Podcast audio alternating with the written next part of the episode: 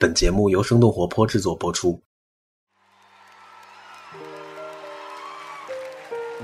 Stand by first model Jasmine. Standing by.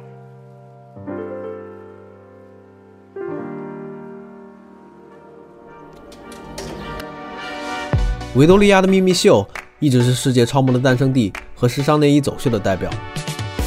It's Victoria's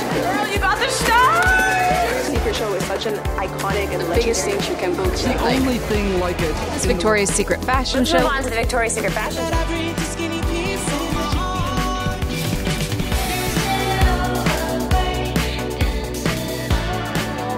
Angel Wings, after nearly 25 years, the Victoria's Secret fashion show has been cancelled. 但二零零九年十一月，维密母公司突然宣布要取消这场活动。 那究竟发生了什么？维多利亚秘密呢？他们所定义的性感是什么样子的呢？必须是古铜色的肌肤，必须要有卷发，呃，然后身着着类似聚拢文胸这样的一个超模，就是一个典型的一个性感的形象。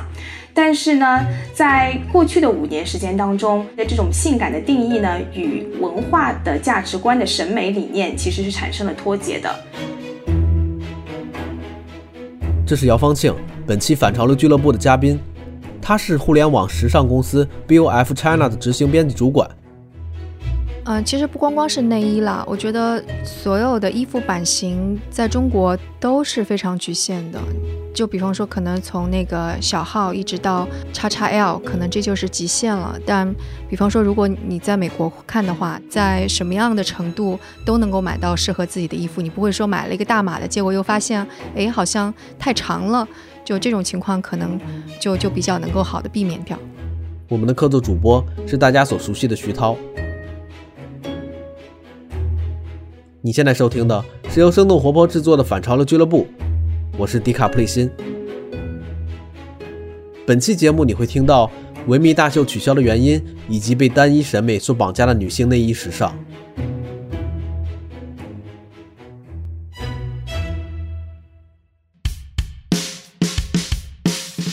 撕碎主流，拒绝平庸。有时候时尚就是反叛，有时候我们也要反叛时尚。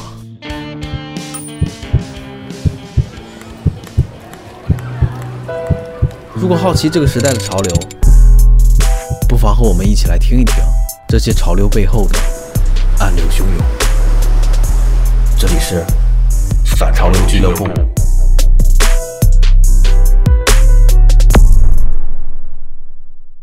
嗨，大家好，我是徐涛。维多利亚的秘密这一女性内衣品牌，一年一度都会有非常吸引眼球的内衣时尚秀。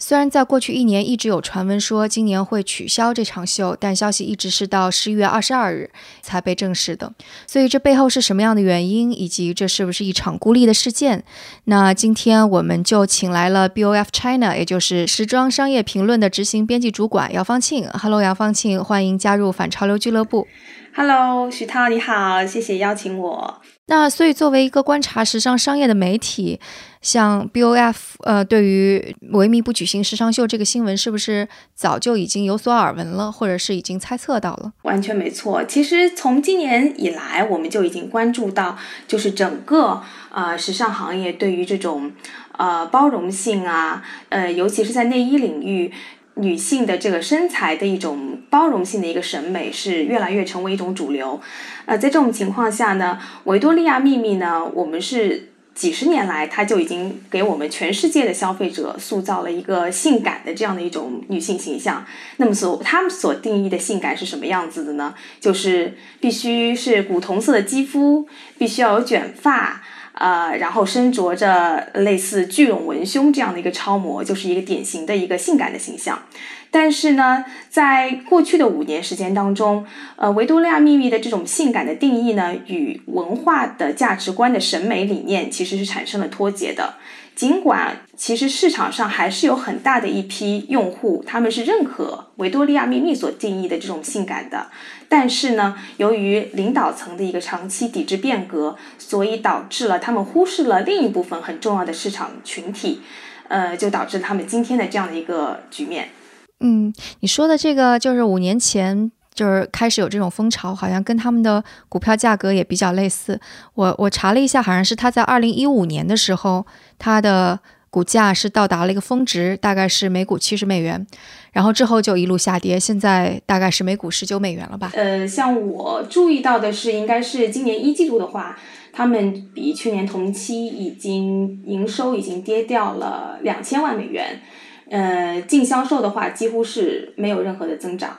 从销售的层面来讲，也是非常严重的。其实，呃，很有意思的是，他们在去年十一月，也就是最后一次办呃这个维密大秀的时候，他们当时的 CMO 叫 Ed Arazik，这个人呢，就当时在接受美国版 Vogue 采访的时候呢，发表了一些针对变性者以及大码人群的一些不正当的言论。Razik said, in part, we market to who we sell to and we don't market to the whole world. We attempted to do a television special for plus sizes in 2000. No one had any interest in it. Still don't. 他说：“你不会在维密秀中挑选变性模特吗？当然不会。为什么？因为维密秀创造了一种幻想，它是一个长达四十二分钟的特别娱乐节目，它在这个世界上是独一无二的。 其他时尚品牌都想成为我们，也包括那些嘲笑我们的人。他们之所以嘲笑我们，正是因为我们优秀。就是当时这样一个很狂放的一个言论，就激招来了很多的批评。” It's a huge slap in the face. It's extremely astronomically beyond disrespectful. 就认为这家内衣品牌对这个人们对性感的理解已经是完全有了一个扭曲。这个人其实很有意思，他其实正是塑造了这个维密大秀这场大秀的一个核心人物。呃，今年其实，在前几个月，他也已经被呃官方说法他是退休了，但其实就是被被裁员了。嗯，他肯定是位男性。对对，是位他肯定是位男性。对，呃，我忘记是那个维多利亚的秘密是一九七零年创立的，还是他的母公司 L Brands 是一九七零年成立的，但基本上还是一个比较老旧时代，就是女性解放运动没有。到现在这种程度的时代当中的一个产物，而且那个时代其实，在即使是在美国，也依然是比较男权主义，就或者是男性占这种商业社商业社会主导的一个一个现象吧。我昨天其实有专门去听了一下他的母公司 L Brands 的创始人。的一个 podcast 的一个访谈，然后当中，因为主持人是个女性，当时就这个老爷子已经很年纪很大了，大概有八十多岁了吧，我觉得，就有问他说：“你当时作为一个年轻的男性，你怎么会知道女性爱什么？”他就说：“我也不知道，我身边有女性，我觉得他们会爱什么，我就去进 进这一类的东西，所以。”就感觉就是在那个时代，其实完全是男性审美主导的。只要男性觉得女性穿的这些是性感的，或者是更加吸引男性的，那可能这就是应该女性买的。所以这这整个其实是这样的一套逻辑。嗯，其实这种这种逻辑到目前这个社会其实仍然是存在的。呃，其实大多数的这种奢侈品牌的一些高管，到目前为止都是依然是以这个男性白人为主。他们对这个美美的一个定义，对女性美的一个定义，其实仍然是非常狭隘的。嗯，但是我不觉得不不代表这个市场就是未来就没有商业前景了。其实我们很长时间以来还是呃，我们个人的一个形象还是受这个媒体的一些影响的。这个英国利物浦大学的有一项研究就说，当你接触到更多以瘦为美的这个模特形象时，女性会对自己身形的满意度会下降，她们还会迫于压力去追求媒体所描绘出的一种理想的身材。呃，所以现在我们还会看到有一些网红，国外有一些网红开始去贩卖一些塑身胸衣，来帮助女性打造出一种凹凸有致的这个 S 型的曲线。然后这种胸衣其实已经是很古老、很古老的一种一种一种产品，流曾经流行于十九世纪，所以它的使用不当呢，还会导致什么肋骨变形啊、腹腔什么内脏移位这种对身体非常有害的风险。但是现在却反而有很多的女性去追求，在一些网红的带领下去追求穿这样的一种塑形内衣。所以说，依然还是有很多人去追求这种所谓男性审美当中的一种非常典型的一种性感女性形象。但为什么说现在这种包容性又开始成为一种所谓的主流，然后让更多的人也去关注这些大码女装的一些市场呢？就是因为，呃，社交媒体会让很多这种原来无法在传统的媒体渠道上去发声的一些人，在社交媒体上有了一个发声的渠道。他们会发现，哎，其实是，呃，外面有很多的女性是可能是跟我一样，我们并没有一个很完美的身材，我们是一个大大码的人群，但是我们也有这种。美的需求有一种去购买美、去去包装自己的独特的美的一种需求，所以我觉得这才是呃呃另外一个市场，可能在很长时间以来是被人们的所忽视的，但是现在这个市场在社交媒体的帮助下也开始。呃，被人所发现。嗯，对，我还想补充一点，就是如果大家只是被单一的这种审美给主导，并且追求这种极致的话，可能会出现什么样的情况？我补充一点，就是上一期我们是做了两位模特，他们本身是非常美，身长非常，身材非常好，但说他们每次去面试的时候，他们就会觉得极度的自卑，因为这个世界上真的。比你身材更好或者比你更美的人总是存在的，即使他们已经美成那样，身材好成那样，身高各方面都非常的完美的时候，他们依然会产生这样的心理。然后我们团队有一个呃姑娘，其实她也非常非常的美，身高一米七六。她今天说，她听完那期节目，她也回想起。他去应聘模特的时候，说真的是到了那个场合，你就会觉得非常的自卑。所以我觉得，的确，你刚刚说媒体在宣扬一种观念，那维多利亚的秘密用电视这种媒体或者是时尚秀这种媒体在宣传观点的时候，它其实的确是给普通女性增加了很多心理上的负担。因为作为普通女性，就是她们挑出来那些超级模特，一定是一种极致，但是普通女女性是绝对是。到不了这种程度的。然后，如果他们想要到这种程度，通过你刚刚说的买那种奇奇怪怪塑身内衣或者不吃饭这种形式，这肯定是对自己的身体是有损害的。嗯，没错。所以我们现在呃，今年我们会看到很多一些新兴的品牌是专门针对这种呃我们普通女孩的一种身材去设计的一些时装也好，设计的内衣也好。反而成了呃很多人关注的一个对象，就比较典型的就是 Rihanna 她呃所创立的这个 Savage Fenty 这个内衣品牌，并且还举办了一场秀，它其实也是有这种对标呃维多利亚秘密秀这样的一个意思。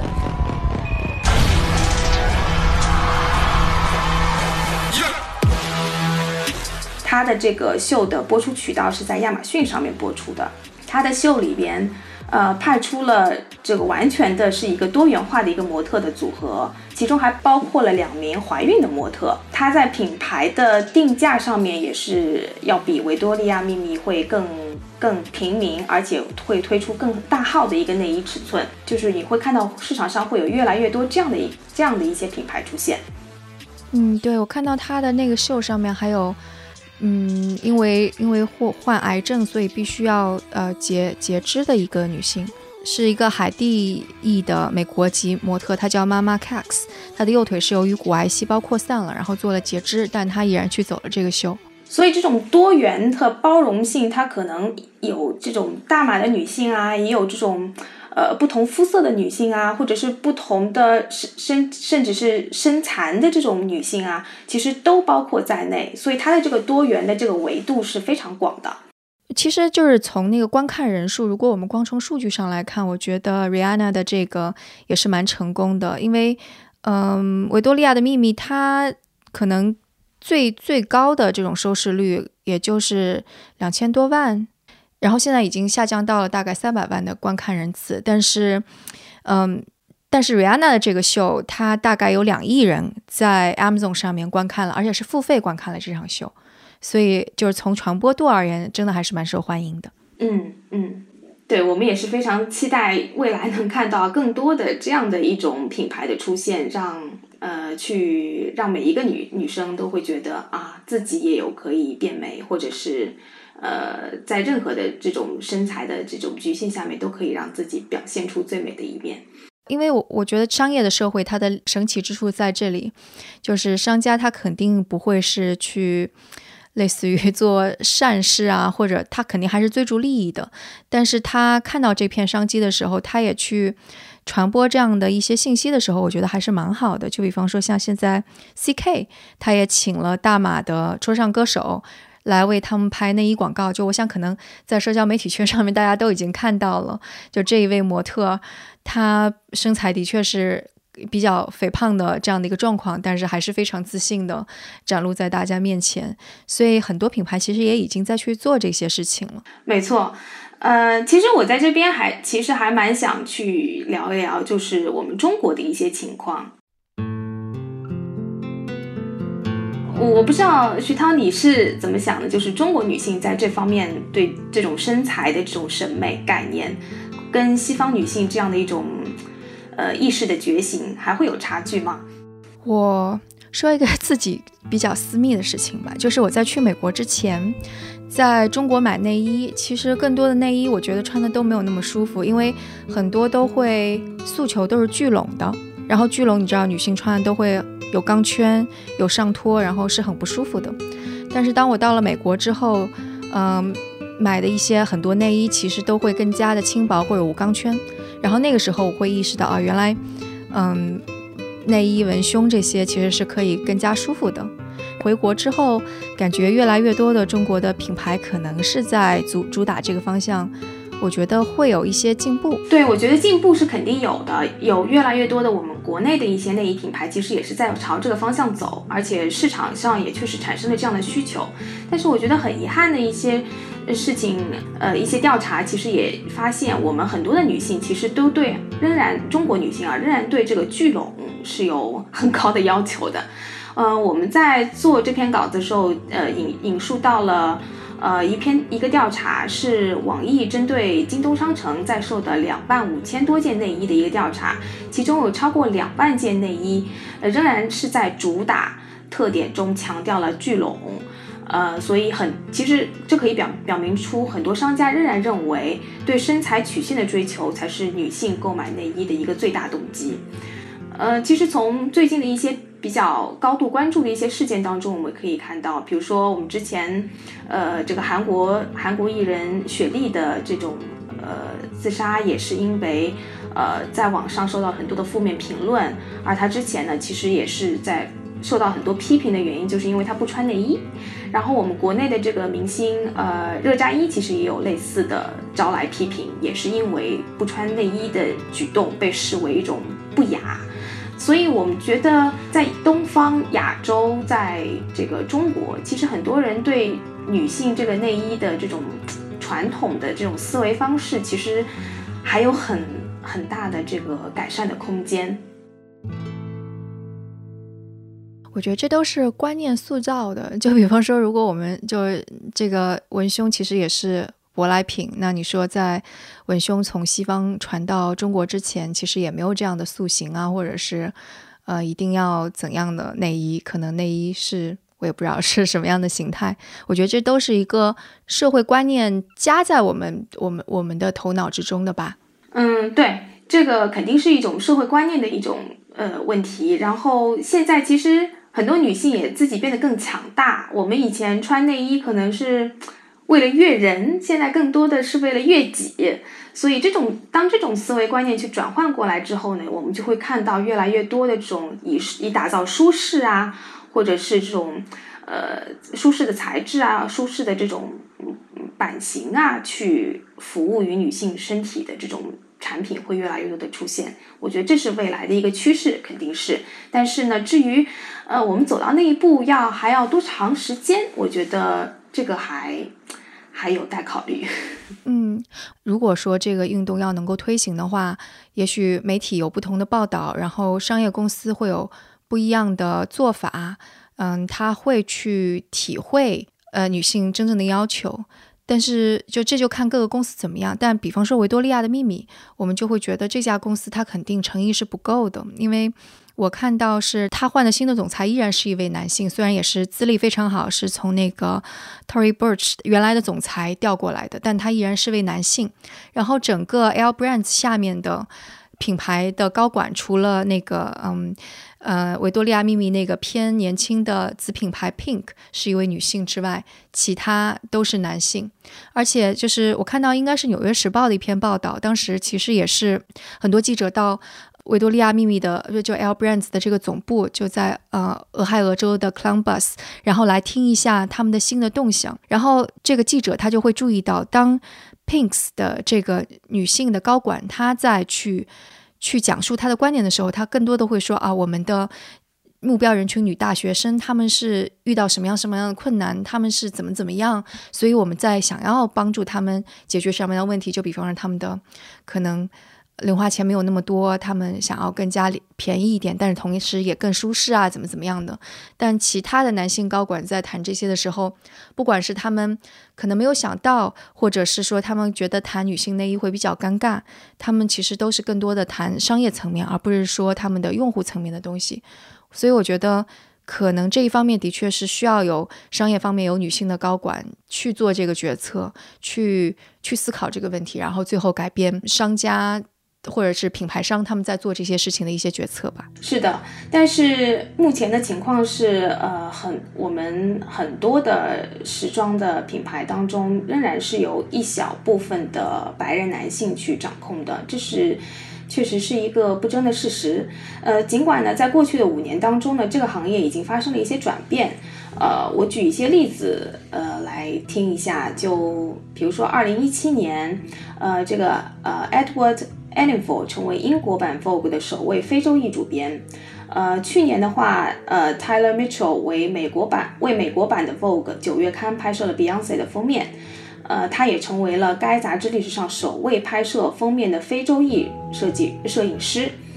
呃，当然还有像这个 Virgil Abloh 成为这个 LVMH 旗下的 Louis Vuitton 的首位非洲呃艺术总监。所以我们看到这种呃多元化的。呃，有色人种的在去担任一些时装领域的一些比较高级的一些职位当中，确实是越来越多。但是，呃，女性的话，我们发现这方面还是需要加强。白人男性主导的这个这个现状，目前来看还是没有办法很大的一些改变。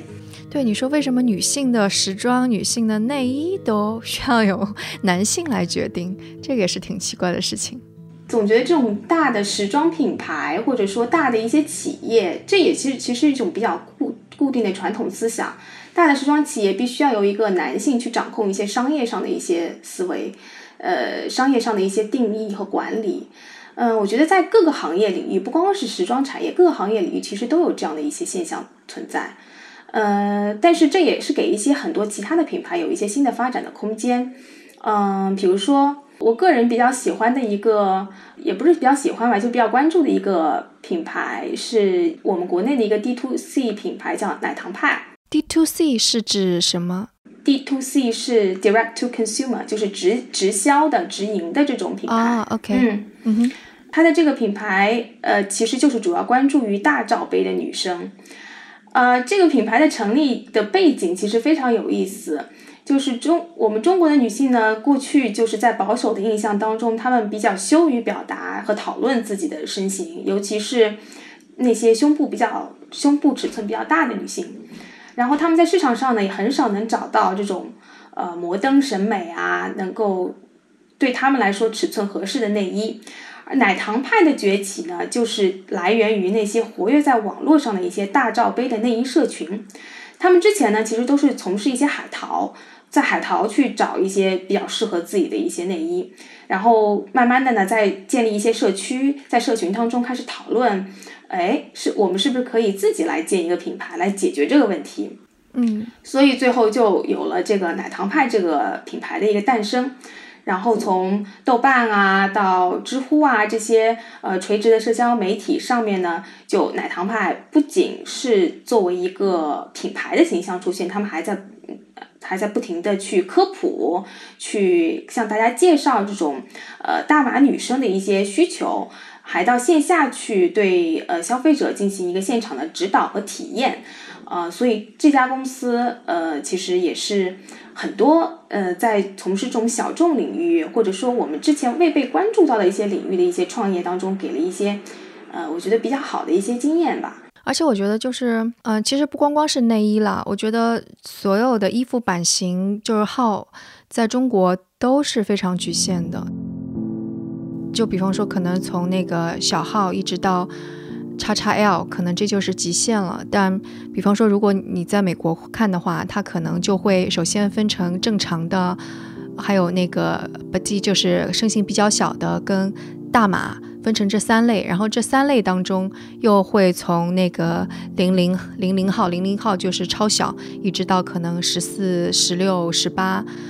都会有，这就是差不多是几乎是你在什么样的程度都能够买到适合自己的衣服，你不会说买了一个大码的，结果又发现哎好像太长了，就这种情况可能就就比较能够好的避免掉，但在中国可能号就真的是非常有限。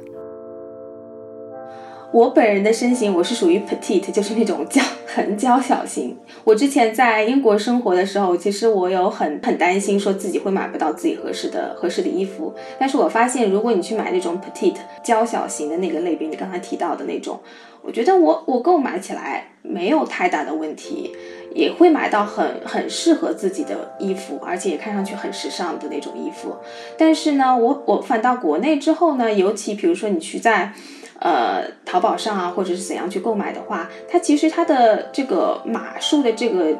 这个范畴是非常有限的。就即便你，我觉得最小码它所标注的最小码和它所标注的最大码，我觉得没有太大的一个区别。对于我这种呃人比较小的人来说，即便买最小码，我觉得我还是会穿的显大。但是对于一些比较大码的人来说，他可能买的最大码可能仍然是仍然可能会显显小。所以我觉得他们的这种码数基本上都是在中间值，在一些摇摆，但是对于两端的这样的人群，其实很难覆盖到。我是个人体会是有这样的一个局限。嗯，对他就是在鼓励这种标准身材，而忽视了身材的各种各样。其实就算是标准身材，可能也未必能够买到特别合适的。就比方说牛仔裤这种东西。它如果只是小号、中号、大号或者普通的那个什么十六、十八、二十号这样子的话，它好像通常会，嗯，按照标准的腰围、臀围跟腿围去设计牛仔裤。那很多人可能稍微腿粗一点，或者稍微腹部圆一点、梨形身材的人就塞不进去了。这个的确就会给很多消费者带来很多挫折感吧。我觉得是需要对每一个人的这个身形去，呃，去有一个比较明确的一个。一个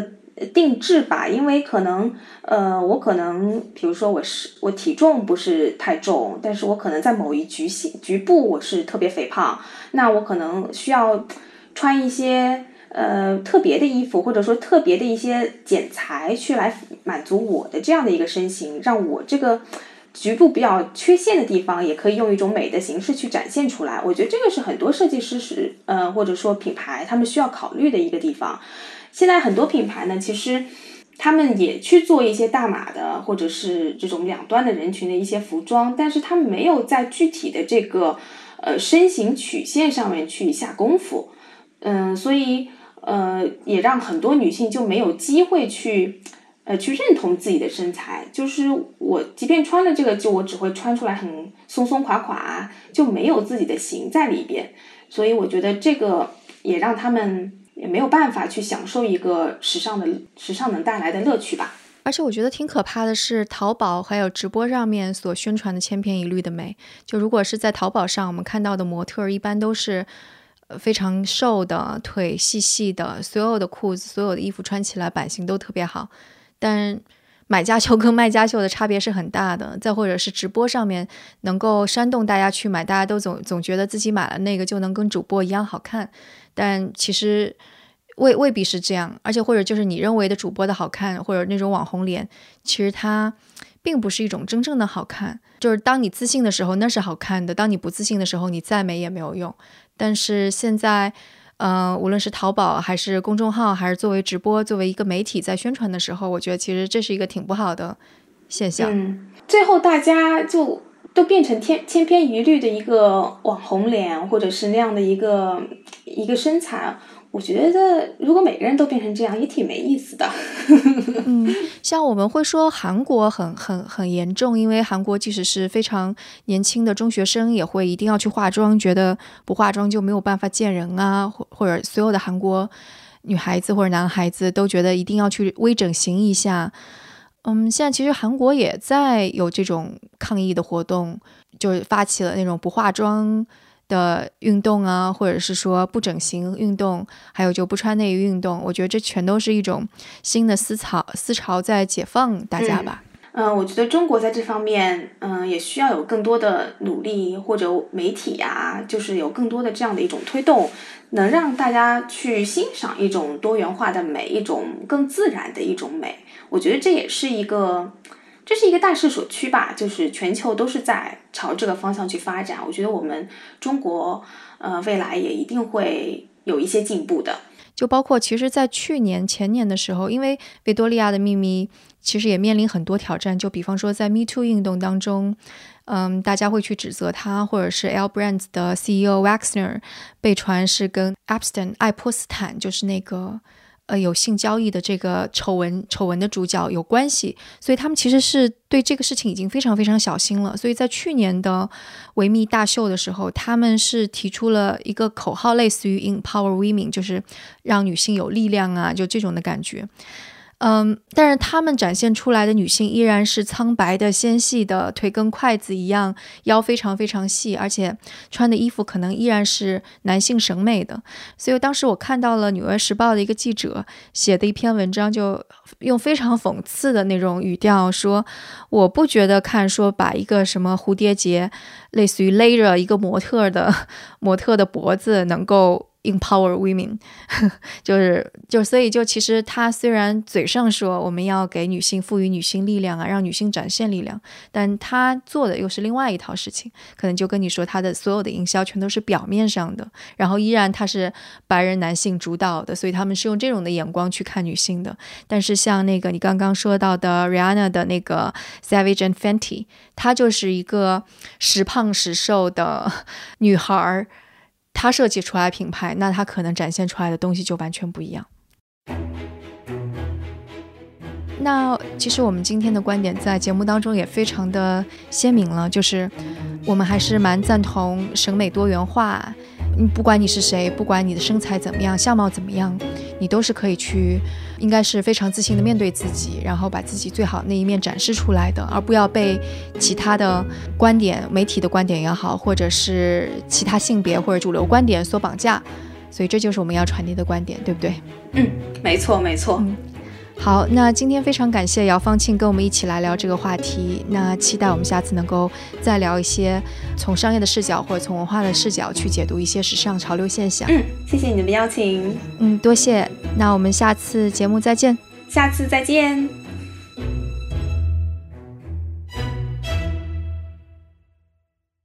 好了，以上就是本期的反潮流俱乐部内容。如果你喜欢这档节目，可以分享给你的朋友们，或者在苹果的播客上评分留言，这将对我们十分有帮助。如果你有任何问题，还可以添加我们的声小音助手微信号，他的微信号是声 FM 一 S H E N G F M 一阿拉伯数字的一，或者写邮件到听 at 声到 FM T I N G at 声到 FM。你的任何意见，我们都会认真聆听。那我们下期不见不散。